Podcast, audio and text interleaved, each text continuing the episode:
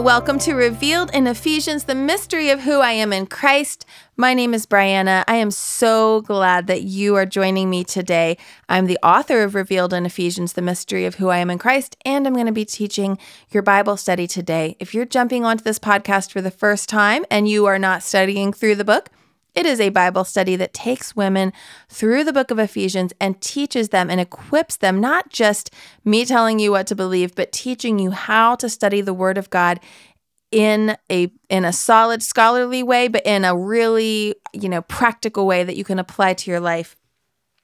And we are in the the topic of not a hint and we're dealing with our sexuality before the lord so, what we're going to do is, as always, we're going to open up this time of prayer and we're going to ask the Lord to um, fill us with his faith and with spirit, open our spiritual eyes, according to the prayers in Ephesians 1 17 and Ephesians 3 14.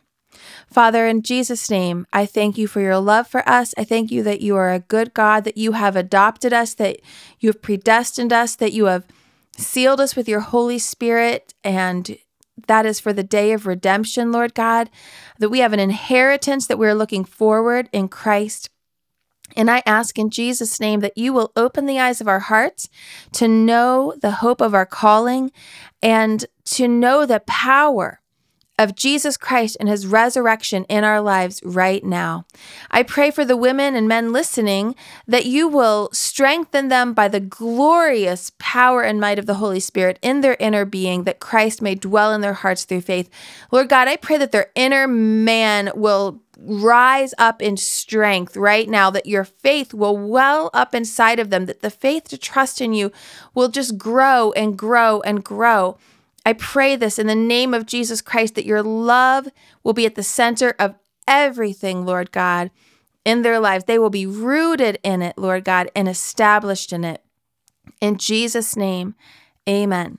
So, right now we are um, studying Ephesians 5. So, I'm going to go ahead and read this. Um, the last day I read it in the NASB, and I didn't say that, but this today I'm going to read it in the NIV. Ephesians 5 1 through 5 says, Follow God's example, therefore, as dearly loved children. You are dearly loved. Let me just say that dearly loved. And you may come from a family where love is sparse, but you are dearly loved. And even if you do not know what it feels like to be loved, or even if you think you know but you don't, the Father will teach you. So we're going to start that with we're going to start this whole teaching about sexuality with that that you are a dearly loved child of God. Live a life of love, just as Christ loved us and gave himself up for us as a fragrant offering and sacrifice to God. So let's ask the Lord, thank you.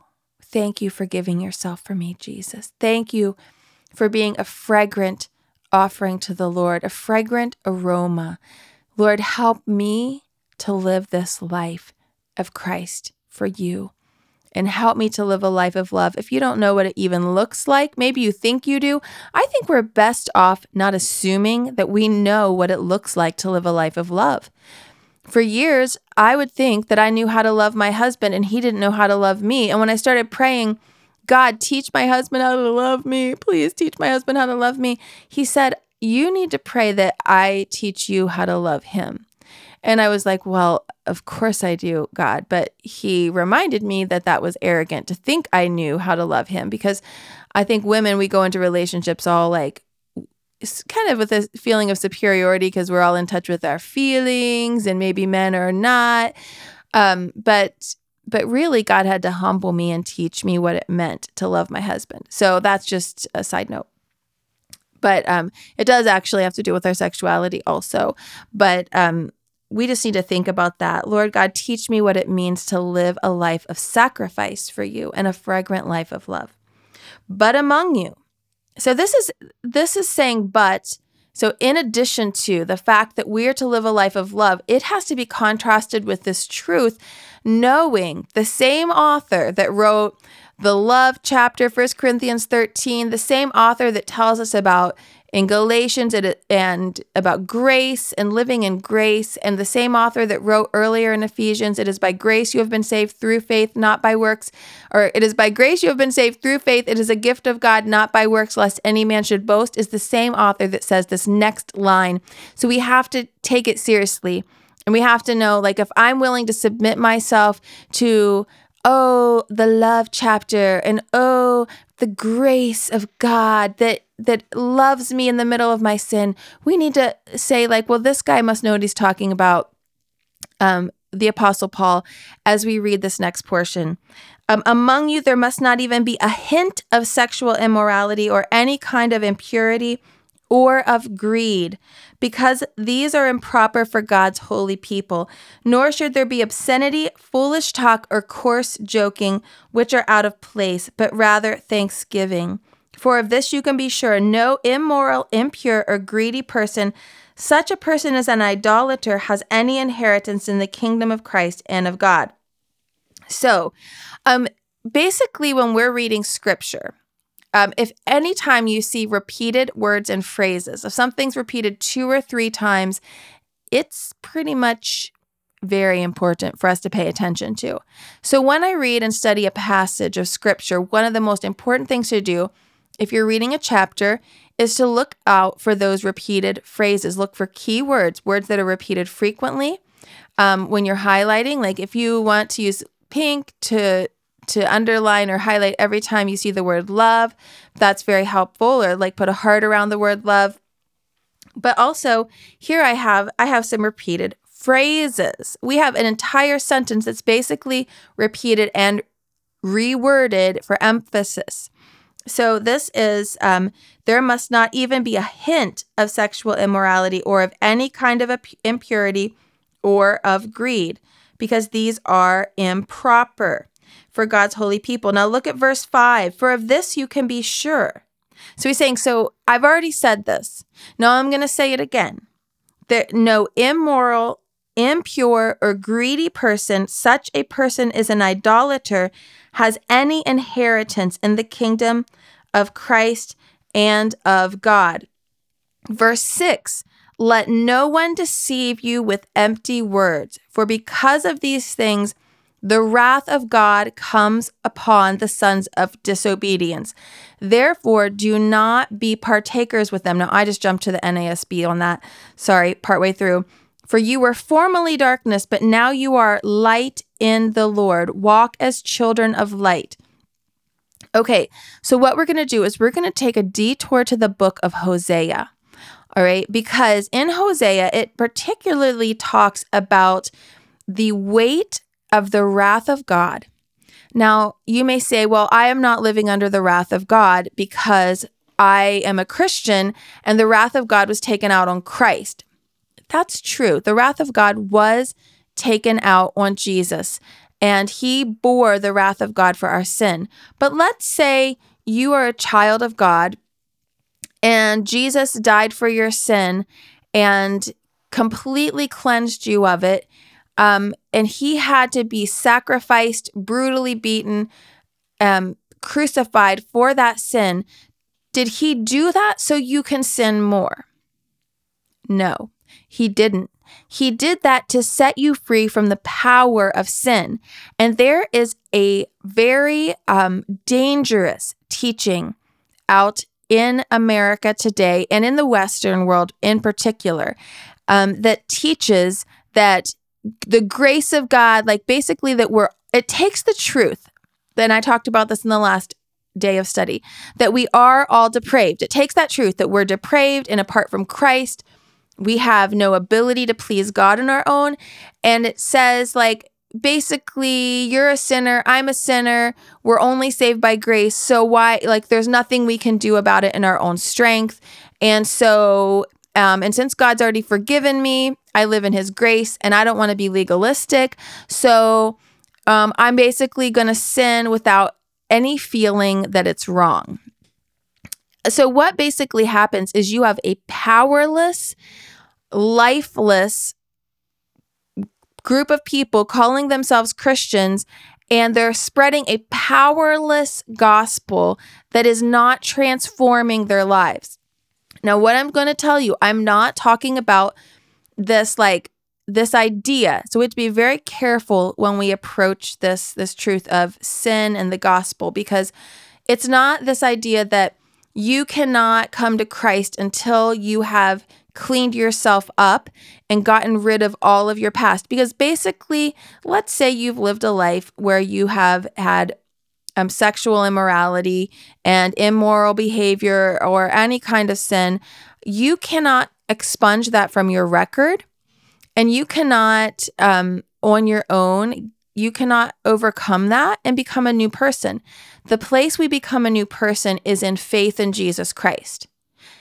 You become a new person when Jesus forgives your sin you put your trust in him to forgive your sin. You repent. He washes you clean. That way, if I'm talking to a sister today who has been in prostitution, or if I'm talking to a sister today who has slept with 25 guys in college, and I'm talking to a sister today who maybe you're married and you're having an extramarital affair and your husband doesn't know, or if I'm talking to a sister today who's trapped in pornography, Jesus Christ can cleanse all of that from your life, but He can give you a new heart and a new mind, and He can give you a new life that is transformed.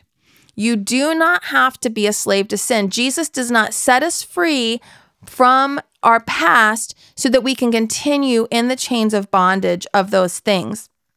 So here in Hosea, um, well, let me just bridge to Hosea. In verse 6 in Ephesians it says, "Let no one deceive you." So this idea that that nobody can really get free, that we're all just like we all are just wretches is not biblical. So let no one deceive you with empty words. So the wrath of God does come upon sons of disobedience. Says sons.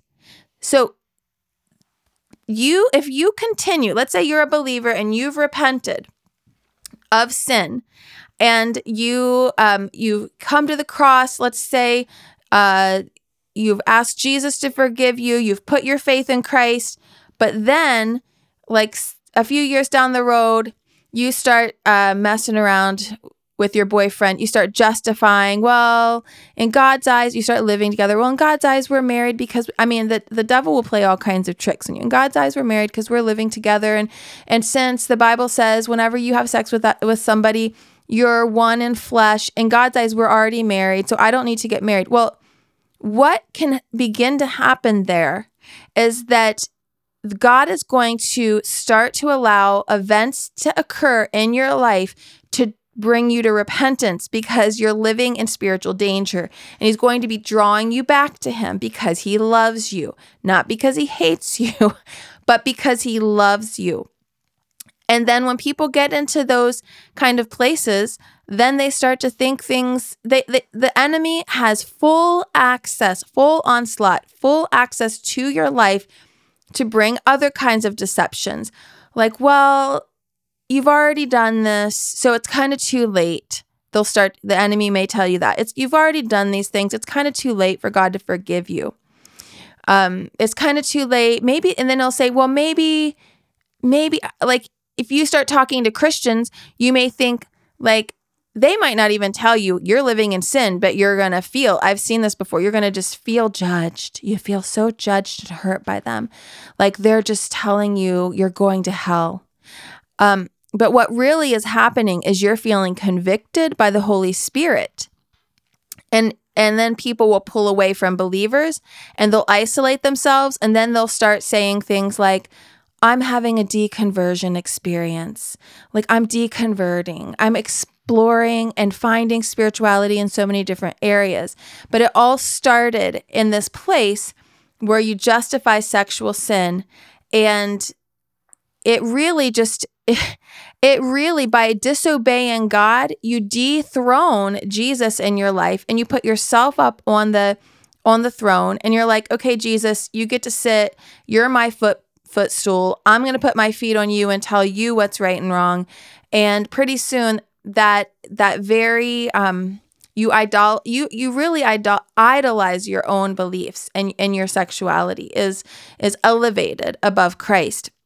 And when you do that, then you are, in essence, telling Jesus, I don't want your freedom. I don't want your power. I don't want your cleansing. I want to live the way I want to live.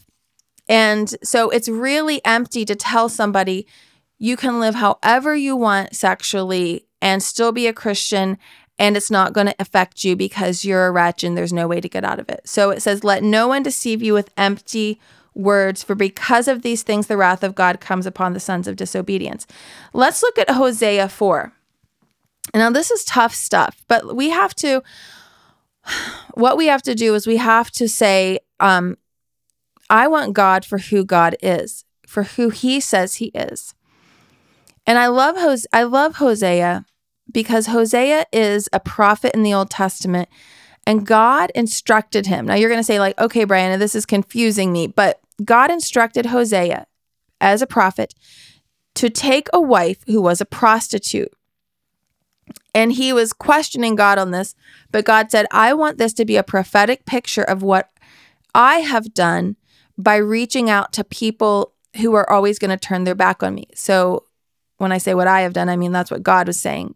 God reached out and took the nation of Israel, brought them out of slavery, I mean, brought them through the wilderness into the promised land, established them as a nation. He worked wonders and miracles.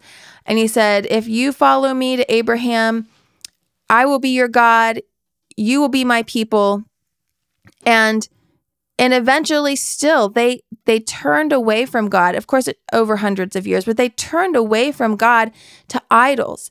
And they're worshiping idols and they're turning away to like find power, spiritual power in other things. And, and much of this idolatry that happened was sexual in nature. And so to God, it was like he's married to a prostitute at that point because Israel was his bride and we are the bride of Christ. And so our hearts should be for God. So so God's heart is broken. So Hosea experienced the broken heart. His wife would not stay faithful to him. She was always running off with other men. And he would always have to go get her and bring her back. And how painful would that be for a man if he was married to a woman who was running around with every guy in the neighborhood and they're slipping her money and that's, you know, how she's, you know, like has some extra money for clothes or whatever she wants to do, but still it's it's a spirit of prostitution in the marriage. It's painful. So God is pained whenever we have an attitude that, well, thanks God for sacrificing your son, like to die for me, but I'm going to do what I want to do and I'm going to interpret scripture the way I want to interpret it. And um, I'm going to listen to the teachers who tell me what I want to hear that support my lifestyle choices instead of like God has given everything. He he didn't have to give everything for us. He gave everything. Jesus gave up his glory. He with the snap of his fingers, God could have destroyed the planet Earth and started over if he wanted to, but he didn't. He chose to destroy himself, his only son, to redeem us. It's this beautiful, beautiful beautiful love. This beautiful love. But let's let's see what it says in in Hosea chapter 4 um verses doo, doo, doo, um I'm just going to read this. Listen to the word of the Lord. Verse 1 O sons of Israel, for the Lord has a case against the inhabitants of the land because there is no faithfulness or kindness or knowledge of God in the land.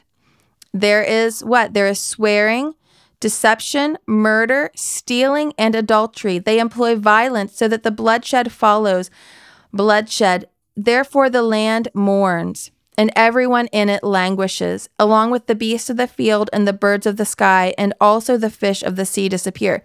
So here we're being taught that the physical, the earth, I mean, talk about save the earth.